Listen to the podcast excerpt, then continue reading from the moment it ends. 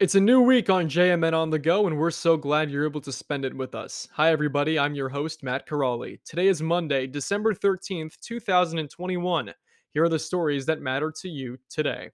As statewide hospitalizations hit the highest point in Ohio since January, the Ohio Department of Health announced on Saturday that the Omicron variant was detected in Ohio. The Ohio Department of Health said a pair of cases were detected in two adult men in central Ohio. Both of the men tested positive on December 7th.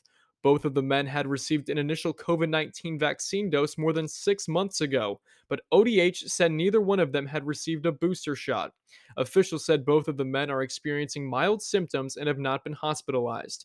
Neither of them has a history of international travel.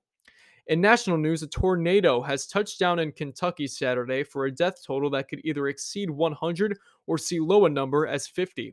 Kentucky was the worst hit state by far in an unusual mid December swarm of twisters across the Midwest and the South that leveled entire communities and left at least 14 people dead in four other states. The Stark County Sheriff's Office is investigating a crash that left four people injured Friday night in Plain Township. Sheriff George Maier said deputies responded to the call of a single vehicle crash at Party Place, 4530 Whipple Avenue Northwest in Plain Township. When deputies arrived, they learned that 71 year old Gene Smith of Canton was driving a 2015 GMC Acadia in the parking lot when she failed to control the vehicle and drove it through the front window of the building and inside the store. The Plain Township Fire Department responded to the scene. Smith and three patrons of the store were transported to the hospital for evaluation of non life threatening injuries.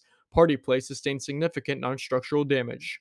Over the weekend in sports, some big high school hoops headlines in the area include a new look Massillon boys team taking down Warren Harding in their first game of the year at home by the final score of 67 to 55.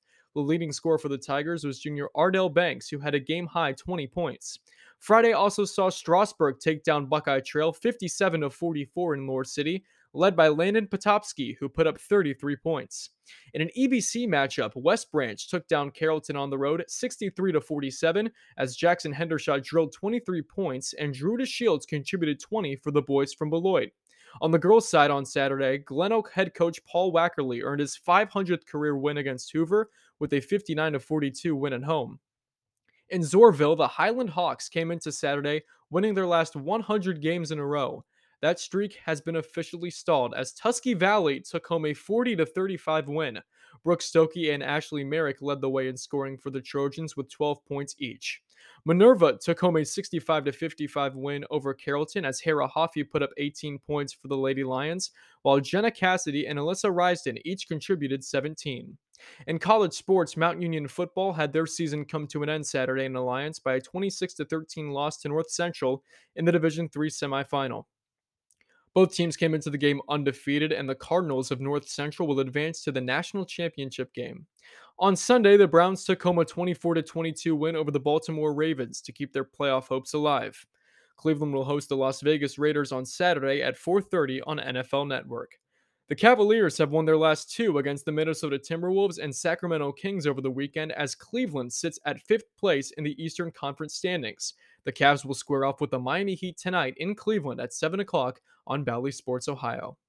Finally, today, a heartwarming story in Tuscarawas County as toy donations were too numerous to count on Sunday afternoon as a steady stream of cars drove through Tuscora Park.